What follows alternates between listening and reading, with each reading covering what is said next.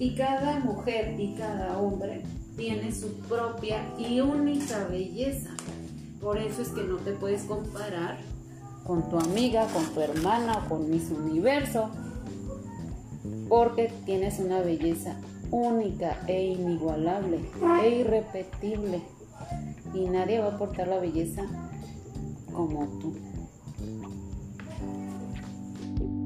tú.